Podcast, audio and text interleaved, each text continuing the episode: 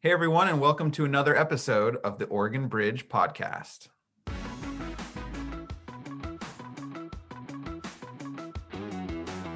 Community focused folks. It doesn't really matter what letters after your name. We need folks in rural communities who can bring these ideas to the table. It doesn't have to be about demonizing each other. If someone's got a good idea, go with a good idea. And I think there's going to be enough people who want relevance in politics. They're tired of the BS. And I think when that movement starts to grow, it really will help to shift some of the local races and then the folks who kind of move up through the political food chain. All right, everyone. On today's episode, we have a special guest, Jamie McLeod Skinner, who many of you probably first heard of when she ran for Congress against Congressman Greg Walden and came closer to beating him than any Democrat had in his entire career. And then she also ran a competitive statewide race in the Democratic primary to be Oregon's Secretary of State. She's got an extensive background in public service. She actually served on a city council in California before moving up to Oregon and she currently serves on the Education Service District Board of Jefferson County.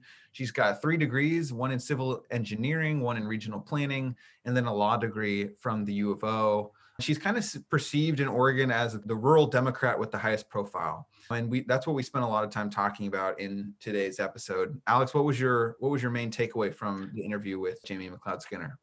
Well, yeah, and, and Ben, correct me if I'm wrong, but from my understanding, her profile blew up pretty quickly, just right after she ran against Representative Greg Walden. She wasn't really famous or well known or that big in Portland circles before that race. Exactly. Yeah. And she basically attracted a ton of grassroots support. So this wasn't like the big institutions came and, you know, selected her as the candidate. It was she raised a ton of small dollar donors. She had a lot of volunteers. And she talked about bridging the urban rural divide. That was kind of her appeal to voters was I'm a Democrat with progressive values, but who can speak the language of rural folks and really understand their values. And that's kind of how she gained a platform.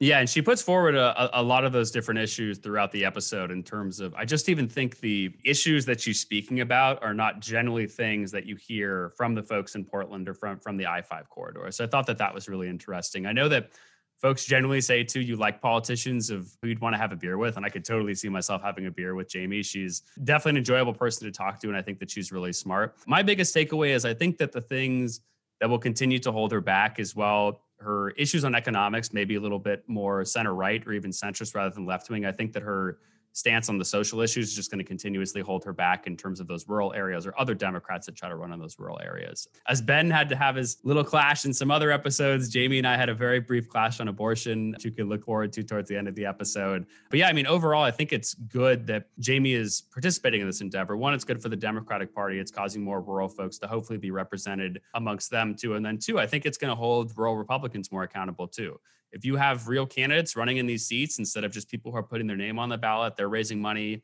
they're putting forward ideas. I think that's going to make the rural GOP a much better entity as well. So I think I totally applaud her goal in terms of having more progressive representation in rural areas. While I disagree with many of her policies, I think what she's pursuing is a good idea, especially for the Democrats.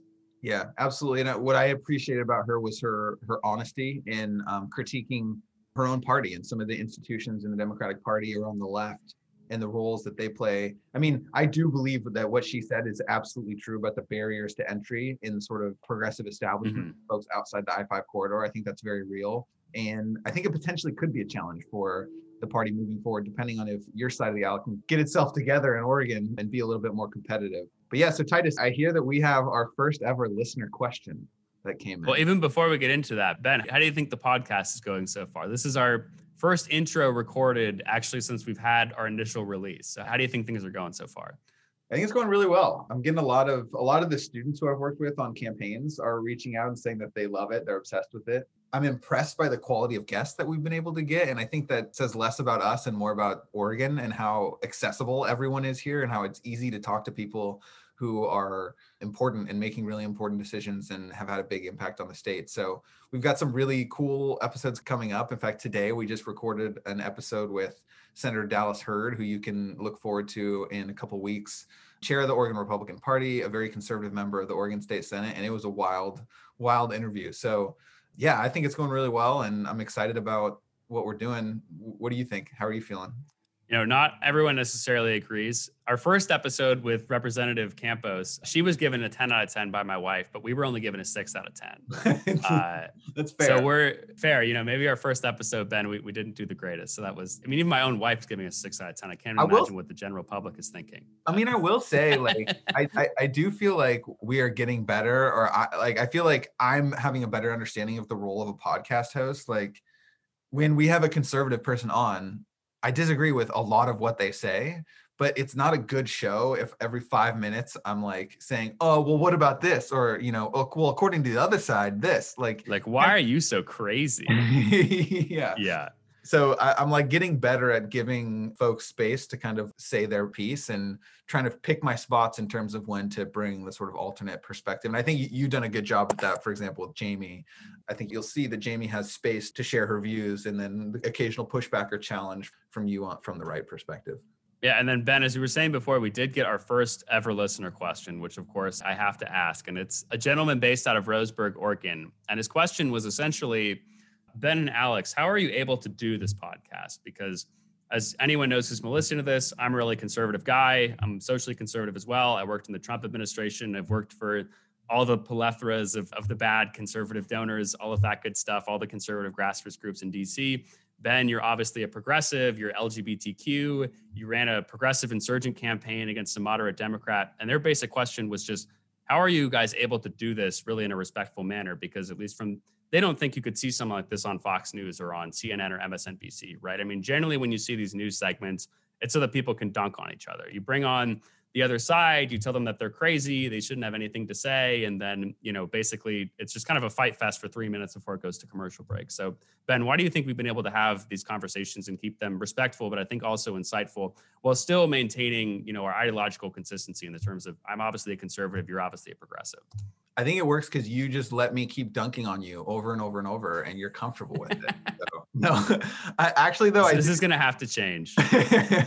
I do think it works because we've known each other for so long and like we can make fun of each other in private and call each other out when we both have a similar lens in terms of being really annoyed with politicians who talk like politicians like people who sound like robots or who sound like they're giving you know written lines in interviews and so i think we have that same view of how like these interviews should go and how people should be honest and direct and, and say what they think. And we've got a relationship where like you can call me out after an interview and be like are you kidding me dude? You have to be able to blah blah blah. And so i think the level the relationship we had before the podcast is what makes it possible. I don't if we were just meeting each other and i was the progressive guy and you were the conservative guy and we tried to start a show i think i think it'd be really hard because you have to have you have to trust each other and i think we've developed a level of trust that even though we disagree on most policy we know we're not trying to hurt each other or play gotcha with each other make each other look bad on the podcast. So that's why i think. Yeah, and I also think the thing is, is that even if someone disagrees with everything that Senator Heard says, or they disagree with everything that Jamie McLeod Skinner says, it's still good just to understand where the other side is coming from because it doesn't matter if you hate all of their ideas and think that they're terrible. There's a large portion of the population that agrees with either everything they have to say or most things. I mean, I think that folks should really, and I'm not even trying to say this in terms of the preachy bipartisanship or whatever, but I mean, there's a large chunk of America that just has different viewpoints, one that look a lot like mine and uh, you know look a lot like yours. And that's what I think people should just be able to have these conversations because I think you actually can find a little bit more common ground when you have this, but you can also just treat people as people and not think that they're trying to destroy you all the time, which I think is something that our politics is really embodying through the sort of dunk on Twitter crowd where someone will tweet like this guy's a lib and it will get you know 100,000 likes and they're like this crazy conservative and it'll get like a million retweets or something from AOC like that's just not good for America. I don't think it helps anybody and it puts, you know, sort of both parties and both ideological spectrums in a bad place. So yeah, I think conversations like this where you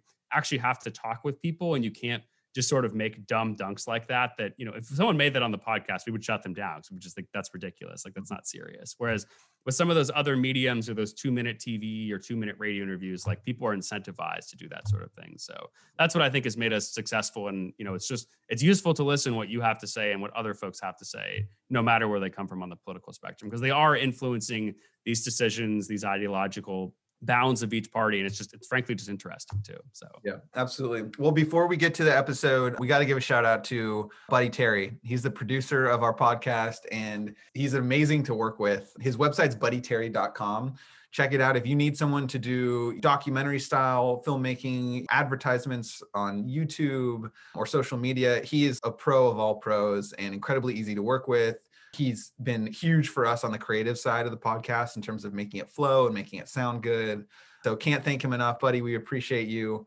and strongly encourage folks listening if you need someone in the audio visual realm for your work reach out to buddy he's an awesome guy and we will be doing a special episode with Buddy at some point, which I think we're going to have to drag him into, but he's being forced to do it. There's no saying no to this, but a special episode on how you go about making a podcast. Because, yeah, Buddy set us up with all the different websites that we used. He set us up, helped us get the mics with the camera angles, with the editing for the videos, editing for the audio, the equipment you need to do something like that. So we've gotten some interest from that. So that's definitely something that we're planning to release at some point too. And I believe Buddy got a 10 out of 10 from Daniela as well. So he did. Yeah. Buddy got a 10 out of 10 and we only got a six out of 10. So we know who's pulling their weight and who isn't. All right, everybody. Thanks again for tuning in. Please remember to give us a five star rating on Apple Podcast, Spotify, or wherever you listen to us. And how do you even send in a listener question? Someone found my personal website. That's nice. So yeah, you can either find my personal website, which I think is alexwtitus.com. Also, you could message us directly from our Twitter page, which is at Oregon Bridge Pod. So yeah, there's a, a, couple different ways to do it. You can also just leave a comment on one of the podcast medians too. We, we take a look at the comments and read that stuff. So, but yeah, he just went out and found my personal website. So I appreciate the initiative. All right, everyone, enjoy the episode. All right, Jamie McLeod Skinner, welcome to the podcast. Hey, thanks so much. Looking forward to the conversation. So before we jump in, I, it looks like you are sitting in your trailer. Is that the same trailer that we became the the stuff of legend from traveling around the second congressional district in the state in your Secretary of State's race?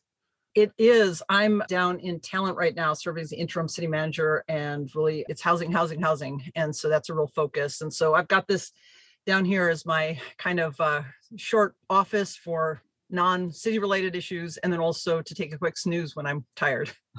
I love it. So so you're not back home in jefferson county you're actually in talent right now?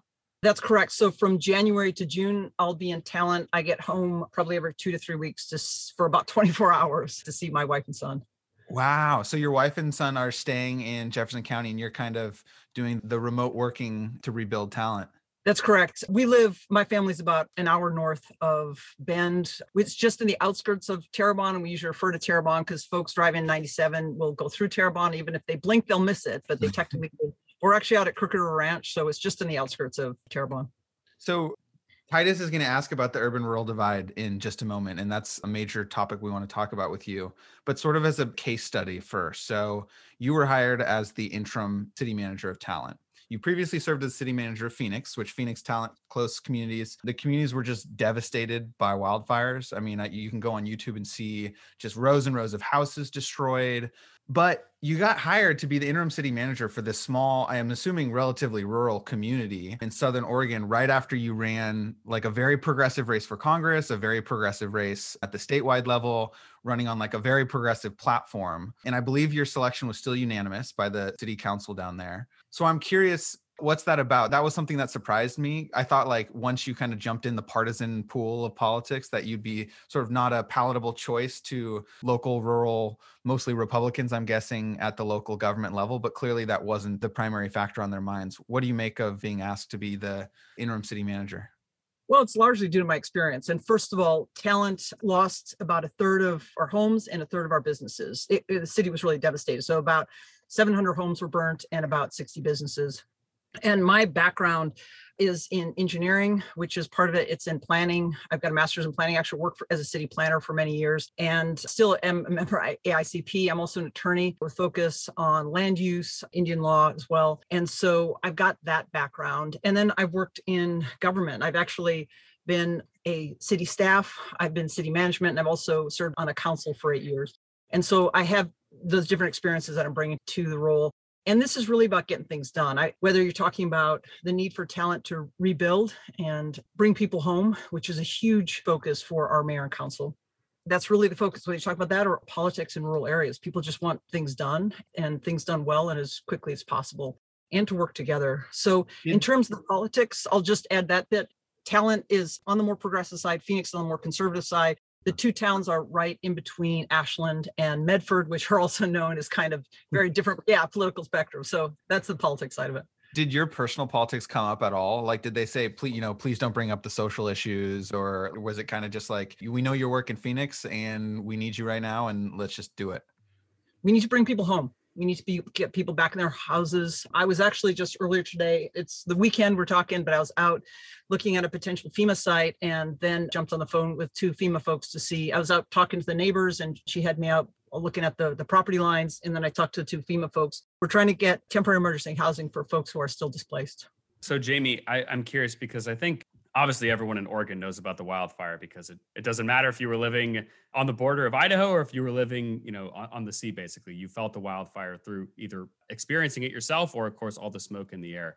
How is the rebuild going not just in talent but a lot of these rural communities just kind of across the board? Because i mean the fire was was relatively recent in terms of it being late into last year but i mean it's it's been a long time since then. How is the general rebuild of these sort of communities going it always goes slower than you want it to and you know it strikes everyone and this type of tragedy really demands of all of us to step up and help our neighbors and get the job done and so it really cuts through that political divide. It's i think frustrating to everyone when people try to bring politics into it because it really comes down to helping your neighbors helping your friends. Talent is also near and dear to my heart because i finished high school just down the road in ashland and my family used to live just across I-5 from Talent, and I used to actually bike through.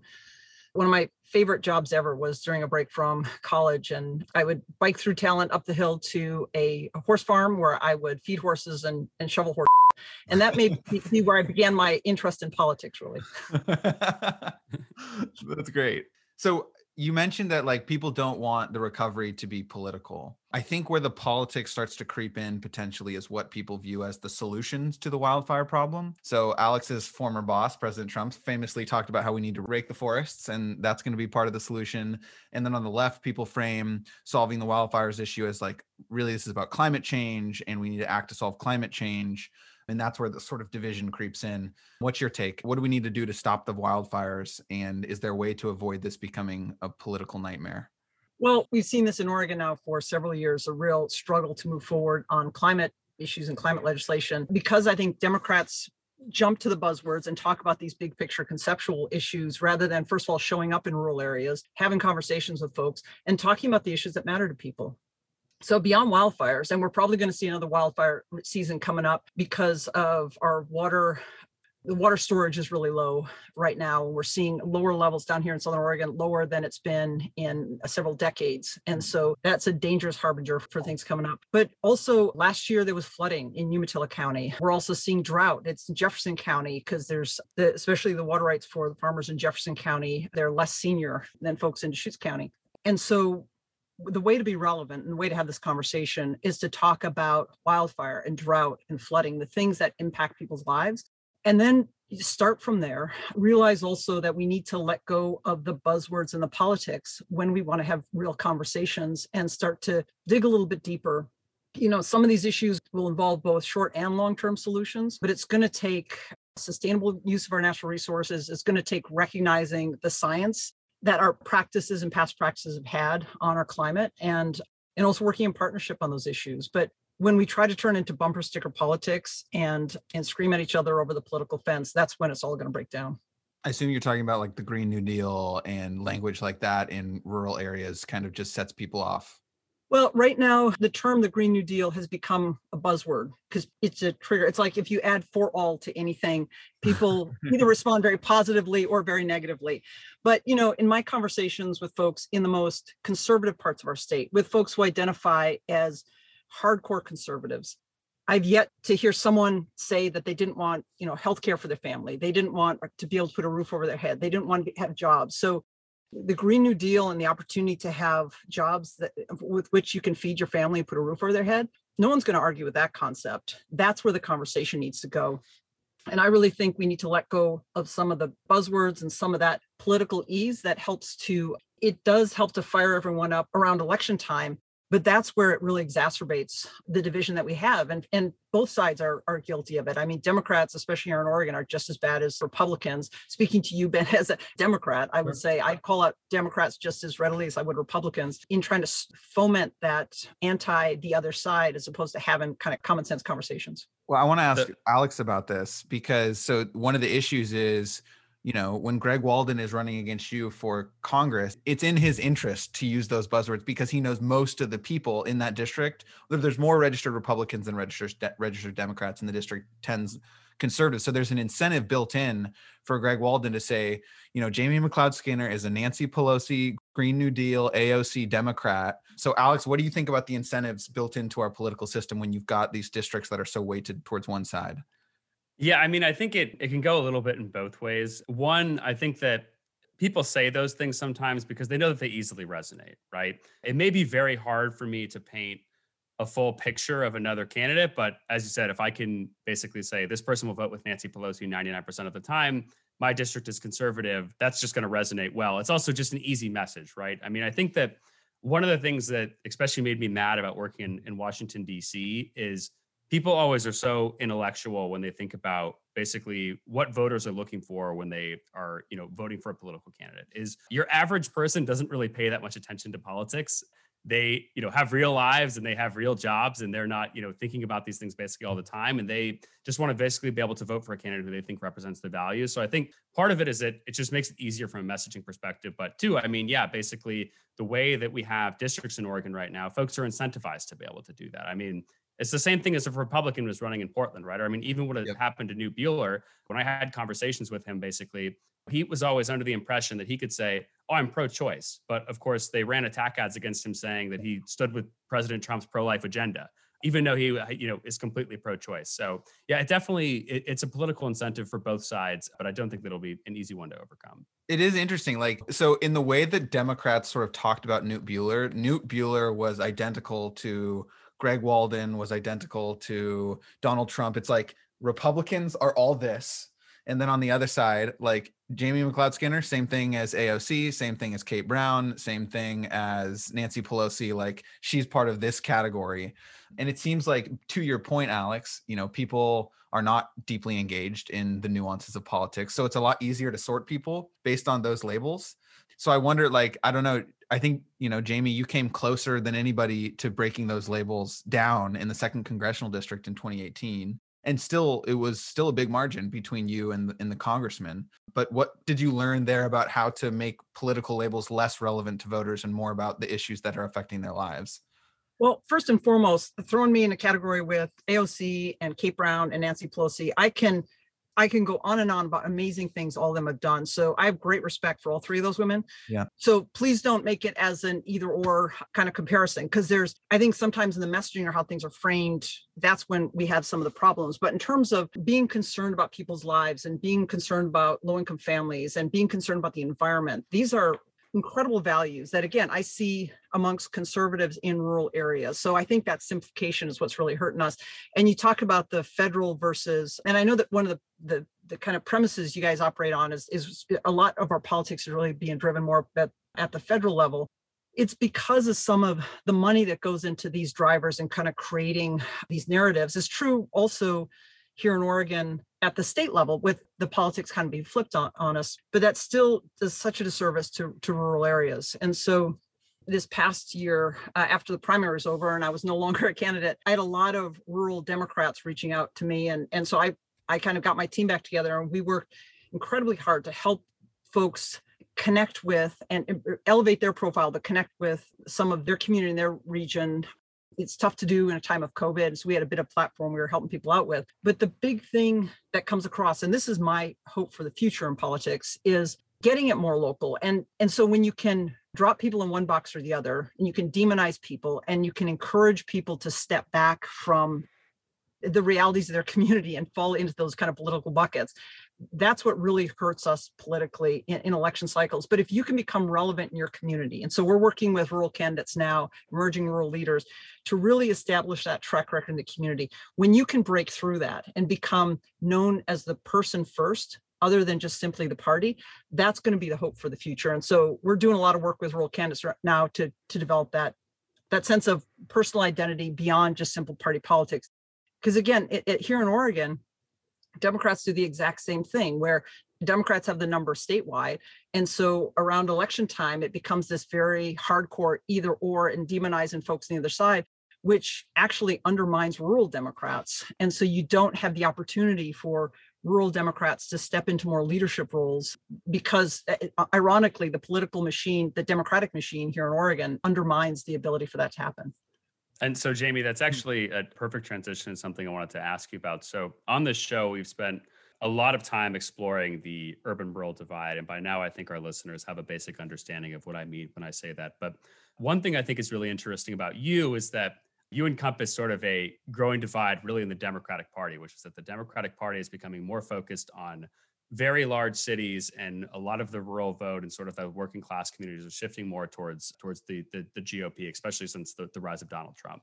So I, am curious because when you launched your, your Secretary of State campaign, I just read this great profile on you in the Bend Bulletin. And I'm forgetting who the state representative who said this, but basically they were quoted on the record of you saying when you were speaking to this group in Portland, basically saying, I'm going to say some things that people in Portland don't want to hear.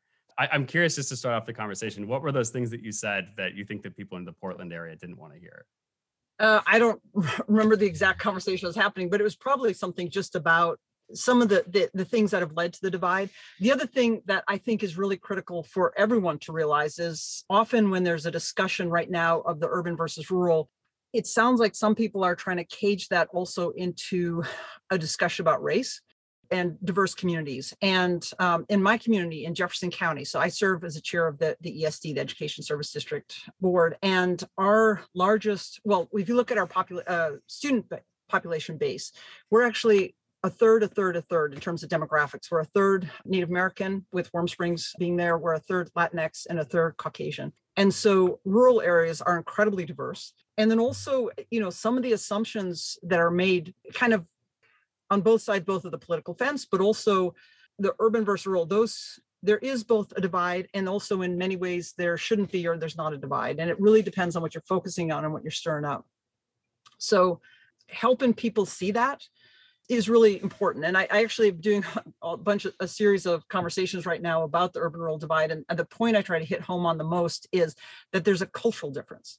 And it, it transcends politics, but there's a cultural difference. And words sometimes have different meanings, but also understanding where people are coming from and what's relevant to people is really critically important.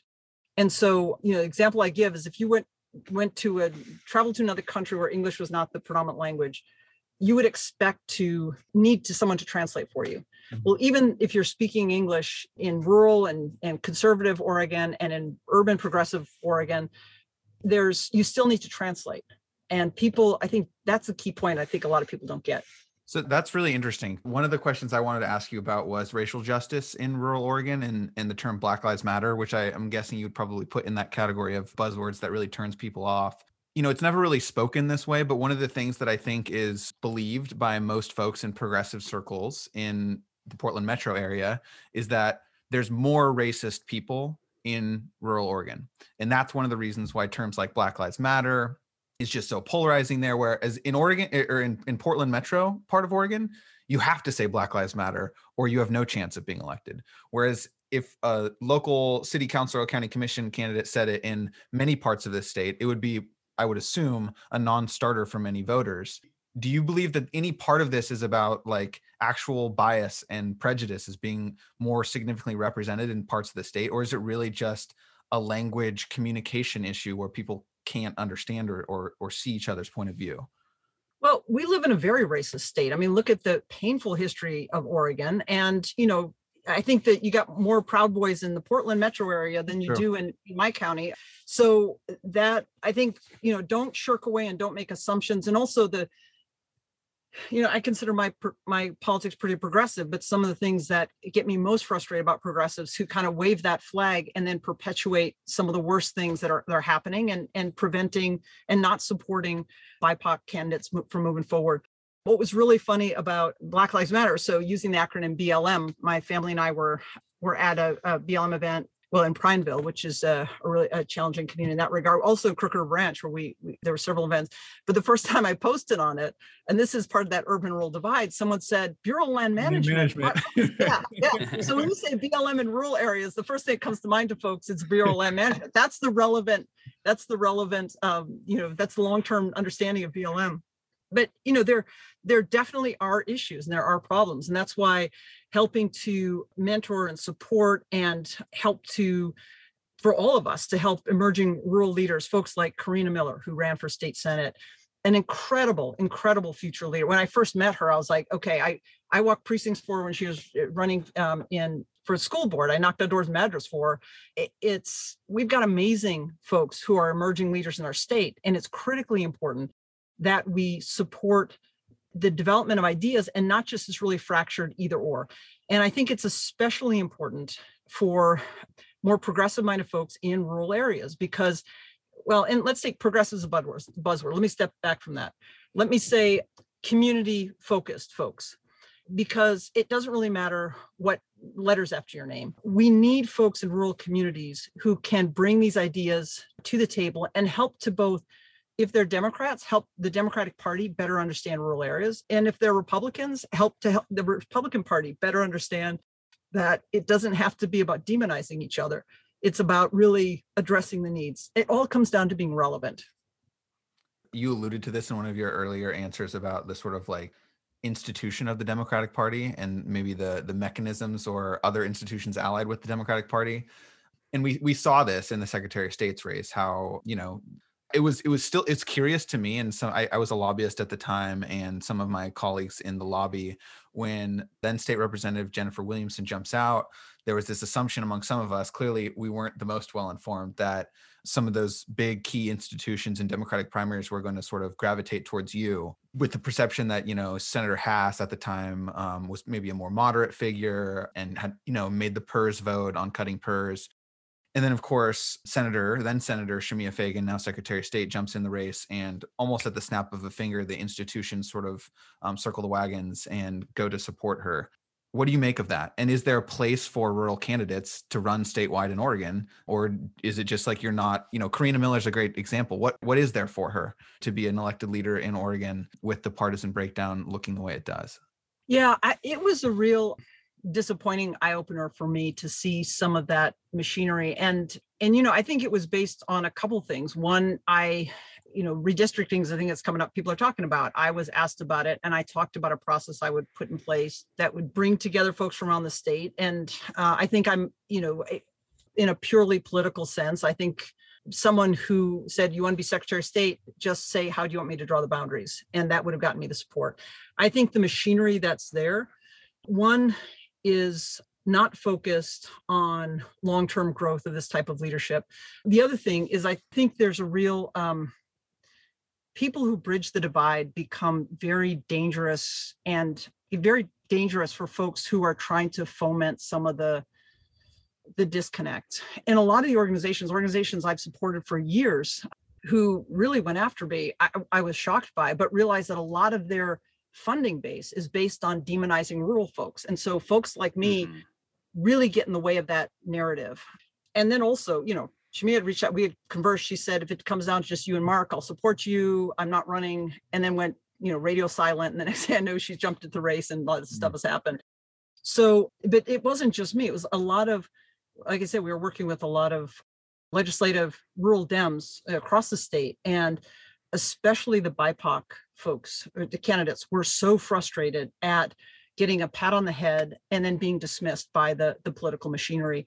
And you know, I do get the the concept that focus resources on look at the numbers and you know run those numbers and focus on the future, or I mean, sorry, focus on just the race ahead of you. But to do real long-term investment, you've got to be thinking several cycles down on down the line and really work at developing candidates. And Alex, actually, you mentioned this earlier about at the federal level. You're looking, and yeah, people are busy, but uh, you know, one of the things I've always found really frustrating is this assumption that voters are stupid. And I really do think it's that level of dismissiveness. And again, I think both parties do it it just try to to spoon feed some of this the vitriol about the other side and to simplify and demonize folks if someone's got a good idea go with a good idea. And I know it sounds simplistic and it's still not in the majority right now, but I think there's going to be enough people who want relevance in politics. They're tired of the BS. And I think when that's that movement starts to grow, then I think you'll see a displacement of some of this. That you know, I, I think it, it really will help to to shift some of the local races and then the folks who kind of move up through the political food chain.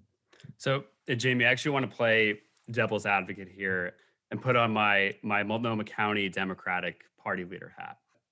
If not I'm a, a Democrat, I think not a hat that not a hat that he wears often. I will point not, exactly, not a hat that I, I, I don't know if I've worn ever, but uh, you know I, I'm curious of what your response is to this of me saying, Jamie, that sounds great. We love what you're doing. We love that you're countering, you know, Greg Walden, Cliff Bentz, all these people out there that you're helping to get the message. But why would we change what we're doing? We're continuously winning elections. The Oregon GOP has basically no infrastructure. They don't raise any money. All of the big donors basically in the state are progressive and they give the money to us. We have all the institutions and we control everything basically, mm-hmm. except for congressional district two, uh, which I, I, I, think that one will probably be impossible to control at least for the foreseeable future unless they do a dramatic redistricting, which makes it more moderate or something like that. But I, I'm I'm curious of that would be my pushback if I was a Democrat in Portland is saying, well, we're winning stuff. It's great what you're doing in rural areas, but you know we have our own progressive values, which I think in some circumstances don't line up with what probably folks who are a little bit more moderate Democrats in the rural districts are running. I would just be curious, what's your response to that? Because I know another thing that was in that article is that you said basically you wanted to help move the process a little bit more towards a more diverse group of people rather than just, I think that you said a few people in Portland who really control the strings on some of this stuff. So I'd, I'd be curious of your response to that. Yeah, well, in having some of those conversations with uh, Multnomah County Dems, well, even Multnomah County, actually, if you look at East County and and there's some even diversity in, in growth and power dynamics there. But yeah, eh, some folks in Multnomah County recognize this larger picture but others who are part of the machinery i mean i was told this after after the primary because i thought last year because i thought well at least we've started some movement that will get some you'll be seen as value added and i was told by a very prominent Democrat that essentially that's really nice. It was a nice little pat on the head, but that the numbers aren't needed. And so it's not really relevant to Democratic politics. I mean, you're, you're spot on. That's actually was part of the conversation. And I was um, disappointed, not totally surprised. Uh, I guess the what I'm seeing happening right now across the state is I think Oregon is where Wisconsin was in 2015. So in 2015, you know, no question, Wisconsin's a blue state. Hillary, you know, don't don't even have to show up. It's a given. And uh, we're good to go. Focus on those other, I don't know, Pennsylvania or go to those other states. And even looking back a couple cycles, we saw this. I mean, Tammy Baldwin was, I think, the only Democrat for a while, but there was a, a Republican swing in in terms of power in Wisconsin but this the assumptions about the statewide politics were that it was a it was a definite slam dunk blue and then we saw uh, Wisconsin was one of the swing states that gave the race to the Electoral College to the, the, our previous president, uh, President Trump. Yeah, and, and, still still razor close in 2020. Super well. close. Yeah. Yep. Yep. And so I think, and we saw this, we're seeing this in Oregon with the legislative races. There are a couple races that Dems lost. I mean, the in Deschutes County, a perfect example, where the county, I, I won the county in in 2018. Uh, a Dem congressional candidate hadn't won in almost 50 years. Phil Chang won the county commissioner race. So he focused on natural resource issues. Uh, great. He's he's also a BIPOC candidate, but he won. And Tim Knopp, uh, Eileen Kiely's not able to, to beat Tim Knopp in an area where a Dem who was connecting with folks would have been able to win that seat. Now, one of the challenges she had was that all of those races that were targeted were being run, messaging and all, signed, sealed, and delivered by WinPAC, and it was all coming out of the metro area. And so, you know, it put Eileen, and you have to talk to her for the specifics, but it put her in the awkward position of either going with with kind of the package deal, or connecting with resonating with their voters. And so those purple areas like Deschutes County, I think are going to start to see the change. The, the coast, we're also seeing that um, that transition happening. And the reason, and so Timber Unity has been, of course, has gained, uh, they were the big winners last year. And uh, there's a there's two pieces to Timber Unity. There's the politics piece and the messaging, and that's very artful politics. But there's also the people who are involved who are looking for that local relevance Timber Unity was very active during the fires and, and making sure people got their critters out, their livestock out. That's the kind of relevance folks in rural areas are looking for. And so Democrats were stepping up. Um, you know, big rural broadband's a big one. If you're the mm-hmm. the candidate who's focused on rural broadband, that's a breakthrough area where you're going to be able to win over across party lines. If you're relevant, that's where folks, you know, there's focus right now with rural Democrats, but frankly, anyone who's going to push relevancy, they're going to that's those are going to be the winners going forward. And that's that's that shift between national or even statewide politics versus local politics, where I think once more that work is done and post covid we're able to go out face to face because that really helped me in 2018 showing up in places that people didn't expect to see a democrat and having conversation with people and showing people that respect to showing up that's that's going to start to to win hearts and minds again so quick follow up and then i want to ask about what you think the democratic party should do about it but you mentioned that timber unity was the big winner do you attribute the the coastal flip seats from blue to red and Knopp winning re-election to timber unity's influence in those races is that what you were alluding to? Yeah, I think they did definitely along the coast. Uh, and, and so whether it's someone who identifies strongly with Timber Unity or is looking for someone who's relevant to the district, I think in places like Deschutes County, that relevancy is gonna is gonna win the day. You got to get out and, and get your message out, but that's where there will be pushback from kind of the st- standard political machinery messages. Got it. Okay, so given the analysis you just provided about Oregon and the critiques made of the Democratic Party and the sort of machinery of power, let's say you were in charge, let's say you were chair of the Democratic Party, what should they be doing that they're not doing and how can they go about shifting a system where the money and power and elected officials are all tilted in this one part of the state? What would you do? Well, I think the first thing is to recognize that it's not the Democratic Party that's driving it. It's really some of that political machinery. So the folks who are dr- mostly driving the messaging in the Democratic Party are not party members, are not party mem- uh, DPO members. Um, they help some of the organizational stuff, but it's really some of the folks behind the scenes, some of the major consultants, uh, some of the the major donors, and they have the beauty of not having to deal with the, the the democratic politics of getting elected and, and going through committees and caucuses and all that other stuff. They can just you know tilt windmills with some of their so that's major organizations who are in power. So that's really what's driving the state. It's not so much the dpo per se. But that said what the i think the dpo should do and you know either party can can take this idea is look not just one cycle down the road. I mean we shouldn't it seems the democrats seem to be surprised every other september surprised that there's an election in november. It should really be about uh, developing leadership throughout the state not being terrified at the thought of someone having a different letter after the name but really being focused on the values and the issues they're trying to promote and and trying to develop that leadership uh, across the state especially in rural areas but in urban areas as well and that long term view is what is, I think, going to start winning elections, you know, one, two, three cycles out. Interested in, in your thoughts, Alex, as a, you know, Republican Republicans are almost sim- Republicans are grappling with the same sort of issues that Jamie is talking about because their base are the folks that Jamie is kind of advocating for here. And similarly, they're also losing in Oregon, right? They're not um, able to make much of an impact so do you th- when you're when you're hearing Jamie describe a potential pathway forward for um, the Democrats sort of insulate themselves or make the party more representative, are there lessons for the GOP in Oregon to adopt? And is it even possible given the leadership shift that we just saw? Yeah, I think it's I think it's it's it's two approaches. And actually, um, on the second thing I want to talk about, I want I want to get your take on it too, Jamie. The first is I think that Republicans, despite if they think these are you know, if this falls in with their philosophy or not, I think they need to do a, a leftward shift on economics when they're running in the Portland areas, when they're running in the suburbs and, and, and things like that. What does that mean uh, to you? Leftward? Do you mean like populism? Like, I, yeah, I mean closer to, to economic populism. I think that especially since so much of our base has really transitioned away from some of those uh, suburban communities and more towards a rural and working class party. I think it's ridiculous if the Oregon GOP is still saying these handouts for big corporations are okay or you know we should continue to cut the income tax down to zero for communities that are already doing pretty dang well while basically giving no love and no support to, to the folks in working class and rural communities.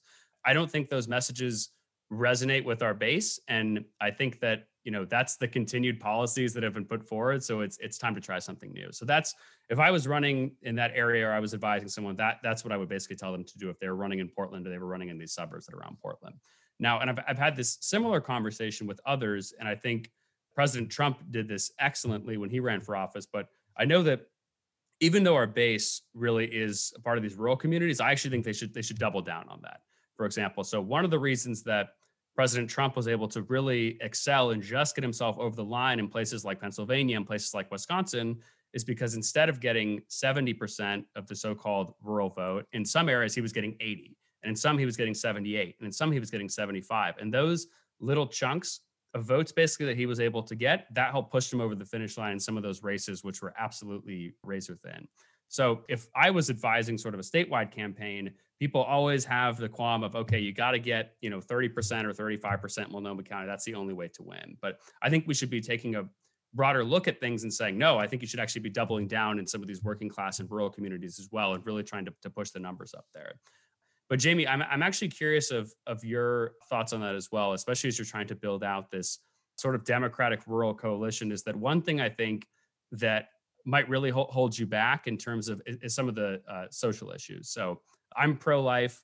That's an issue that really gets me out of bed. I'm really pro gun. I'm sure you've met a bunch of voters who, you know, those are their two issues, right? Or maybe they care about some other sort of social issue or cultural issue or, or something like that. You seem very progressive on, on these sorts of issues, but I think it's interesting that you've still been able to do rel- relatively well, especially with these rural communities. So I'm curious, do you think that I'm reading a little bit too into that, that some voters really only care about those issues, but they're more open minded than that? Or do you just think that really you were able to do so well because you're able to show up because that's one thing that i think as you said before is really holding back the democrats in terms of engaging with these communities is that they just don't care enough to show up but clearly you did that so i'm, I'm curious of your thoughts on that hmm. Well i think with your um your statement about the different issues i think you maybe caught a little bit in that like dc pollster looking at just and and i it's not i i don't mean to sound disrespectful i think that's where a lot of folks go on it as opposed to looking more at some of the individual relationship pieces. So one of the things, and you also mentioned letting go of some of the issues. I think the Republican Party, especially younger Republicans, have done a good job of just letting go of like uh, LGBT issues. It's like a non-issue for younger Republicans in many places, and it really actually surprised me in 2018 in some of the most conservative parts of our states running as an out lesbian. I thought that was going to be a deal breaker, but at the same time, I thought it was important to, eh, you know, there obviously there are LGBTQ folks everywhere. And I think part of, for me, part of the decision was help to create safe space by for others who needed it by by being present and being out about it. I was also stunned uh, at having being in really conservative areas and having someone who identified as a rural conservative Republican come up to me and thank me for being out. And this happened more, more than once and said, you know, I really want to thank you for running us out because, you know, my son's gay and it, it's time. Or this concept that things have really shifted, even on on issues of choice. I think uh, my view on that, and and I support a woman's right to choose, but it's more based on almost a libertarian argument. It's like, why should the government be stepping in and and telling people what to do? Um, I remember having a conversation with someone in um, it was in Wasco County at the fair back in I don't know, probably 2018 or 2017. And then this guy come up to me and I was at the Dem booth and he came up and, and was looking obviously for a verbal spar. And when I, I would always try to find at least one thing in common that we could use as a, starting point for a conversation. And when I couldn't find something, my favorite thing to ask people was, what do you hate most about Democrats? Because it was for that. And um, what, what was the most common answer on that? it varied but in his case he said uh, because all democrats love abortions and i was kind of shocked by that and i told him i didn't and he identified himself as, as a christian conservative republican. And i said you know I, am really shocked by your saying that. I um i've never heard that before and i don't know anyone who runs around celebrating the thought and and and wants to promote or or push or or um it's not a matter of celebrating it happening. It's more a matter of whether or not that that choice is available. So I said, well, well so I'm, I'm actually curious though. Do do you think that's true? Because I mean, I've I've seen this in Portland before, and I saw this a bunch when I was at the University of Oregon. Is people would actually wear shirts that say like I I'm celebrating my abortion, or like they're trying to basically normalize it a little bit more. And why I wanted to, to stop you there is because I think it's fascinating. Basically, your specific response to that, you say, well, you know, I don't, you know, people don't want to be able to do this. Basically, this should be a last option. To me, that that sounds like right out of the Bill Clinton playbook, basically, like really center left on, on the social issues. But I, as you said, I'm sort of curious because that, you know, I, I don't really get that from people in Portland. I feel like I actually feel like they want to double down on those sorts of issues and continuously go further to the left on the cultural and social issues. So I hear you trying to jump in and trying to frame that uh, when I was trying to tell a story, but I appreciate you trying to double down on the messaging around that. That's your experience, and I can't speak to your experience. I can only speak to mine. And in my experience, I haven't had I, haven't seen that and I haven't had that as, as the experience around me. It's not something that I've done in my life and it's not something that folks that who agree with me politically that I've seen do. So I'll, I'll give you your experience. I can talk about mine. And so I told him though that I believe that if um, if a woman is is in the situation where she's contemplating that, that ultimately it's between her, her doctor, and her God. And he paused a long time and then he responded to me maybe not her doctor, but her and her God. And hmm. so here was someone who identified that as a primary issue for them. And he was able to, we were able to, to have a conversation and talk about our perspectives on that. And for me, that was a really powerful example of someone going beyond the bumper sticker politics. If we had the bumper sticker politics, there was no room to have a conversation on that issue. Uh, but I could talk about my experience to him and and he was able to hear that which i thought was really really powerful. So i know for some folks that is a deal breaker issue but also understanding i mean one of the other issues you brought up was on guns. And you know the the experience around guns is very different in urban rural areas. If you know i've my dad hunt to put food on the table. You know if you live in jordan valley where my wife's family come hails from you know pre-statehood and you're in Jordan Valley and you call the sheriff and they're in Vale, it can take two to three hours to get there. And they have to go through the quickest route is actually through uh, Idaho to get there. And so, you know, that understanding of folks needing for either personal safety or for hunting, it's a very different experience. That's part of that cultural difference, I think, between Republicans and Democrats. I think an, another big piece of this too is the what what drives rural economies. So Oregon is famously a we, we, talked about timber unity. One of the reasons timber unity is renovate is resonating so much is because Oregon has historically been a timber driven economy and that's shifted in the last 10, 20, 30 years. Um, we had Alex Skarlatos, the congressional candidate against DeFazio on, and the message he used that he thought resonated really strongly was literally running on a message of we need to start cutting down the trees again. We need to just bring back the timber industry. And that was the solution that resonated well with him. My pushback on that was like, because of automation and regulation, we are not ever going back to that. It's just not happening. So you're you're you're selling something that isn't possible. I'm curious where you fall. Do you think that the timber industry should be revived in some way, or that we need to offer something else to these rural communities who've depended on this one source of income for so long? And if so, what is the answer? Because they've been waiting. You know, I, like Alex's point is fair, and, and the folks' point is fair. Like government made it impossible to do the thing and didn't replace the thing. And so here we are decades later with massive levels of poverty in a lot of rural parts of oregon. Well i think your point's very well taken that the the industry has shifted. And so we're not going to go back to that industry provide no matter how much you cut being able to provide uh, the number of jobs and types of jobs that were that were there before. The other thing is, I uh, my sense, my belief is that we've got some heritage areas, we've got some areas that are more harvestable product, but there's also other dynamics going on in terms of how we manage that harvestable area. Uh, I've got some good friends who are former Republicans, but supported me very strongly back in 2018 in the Josephine County area, and their family has lived on for for generations on harvesting their their acreage and harvesting timber from their acreage. But what they do is they've put um, they've recognized a 50 year cycle life cycle for their uh, for trees to regrow, and they've taken the entire parcel and they divide it into 50 chunks of 50. Plots. Yeah. yeah, they just harvest as much as they can every year and they live off that. So that sustainability approach is, I think, the sweet spot on that conversation. But the bottom line that people are most struggling with is just trying to feed their families and put a roof over their heads. And um, what we really need, and I mentioned rural broadband before, we need to diversify the economies in rural communities. You can't, even if you had one booming economy, one, you know, one sector that was really going well, it's still wise to diversify, just like your financial portfolio, because if something happened and you lost that, you would otherwise devastate your community. So I think having, you know, sustainable harvesting of a section of that of our, our our timber harvest for for product makes sense, but also our rural areas.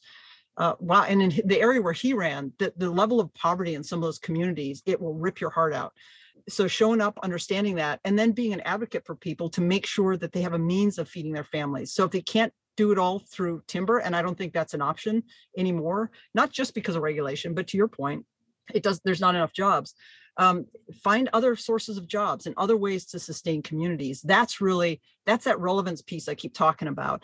And so i think for folks they're not going to care if it's a republican or a democrat. If someone can be relevant and help folks feed their families help their kids get access to educational opportunities or, or employment opportunities have families have access to health care call it whatever you want um, that that's what people are looking for. Well said last question for me, and then I'll I'll let Alex round us out. Um, so you're an interim city manager right now, which means there is an end date to that job, and that'll probably be your first real chance to to rest since um, the campaign. I'm guessing. Have you thought about what comes next professionally for you, and is there a place in electoral politics that you can see yourself re-entering the arena? Um, or do you want to continue building this organization and building a pipeline of candidates and focus behind the scenes? What do you think your future looks like over the next five years? I've got a lot of people sending me emails and calls and talking about that right now. And what I just keep saying to folks is uh, between now and the end of June, I'm just 100% focused on helping to rebuild the city of Talent and help to move past the fire damage, getting people in houses, help to rebuild the local economy here. That's really my focus. And you know, nothing's off the table. I've served in elected office before. Well, I'm technically on the ESD board, so I'm uh, also in a role now, but I've I enjoy policy. I enjoy building community. So, you know, never say never, but I'm just I'm postponing that uh, that conversation until uh, at least the second week of July. Because I think the first week of July I'm going to sleep straight through. Sounds fair. Great. Well, well, Jamie, thank you so much for for taking the time to to join us today. Uh, before we sign off, where can people find you? Where can they follow you? Where can they read more about your work? Where can they hear more about what you're doing? Thanks for that, and thanks you guys so much for this conversation, and thanks for the work you're doing this is really important work. I uh, have kept my my old email at jamie at uh, jamiefororegon.com. We've actually, after the election, we transitioned from Jamie for Oregon to Team Jamie for Oregon. I was trying to make it much more of a generic name uh, to talk about to be an organization to help build and develop future leaders. And then a lot of folks said they needed to go with um, the brand that we had built. And so we made it Team Jamie for Oregon. So we've got a website, Team Jamie for Oregon, or you can Google it. And we're right now doing mentorship. There's a rural network where help helping folks come together and develop that capacity locally. And again, it's about relevancy. It's not just about politics. And also, I've been doing a bunch of talks on bridging the divide, that kind of thing. So I do that in my spare time but p- folks can go there for more information. Great. Well, thank you so much. And thank you, everyone, again, for tuning into another episode of The Oregon Bridge. Uh, make sure to give us five stars and hit that subscribe button. Thanks. Thanks, everybody. Thanks, you guys.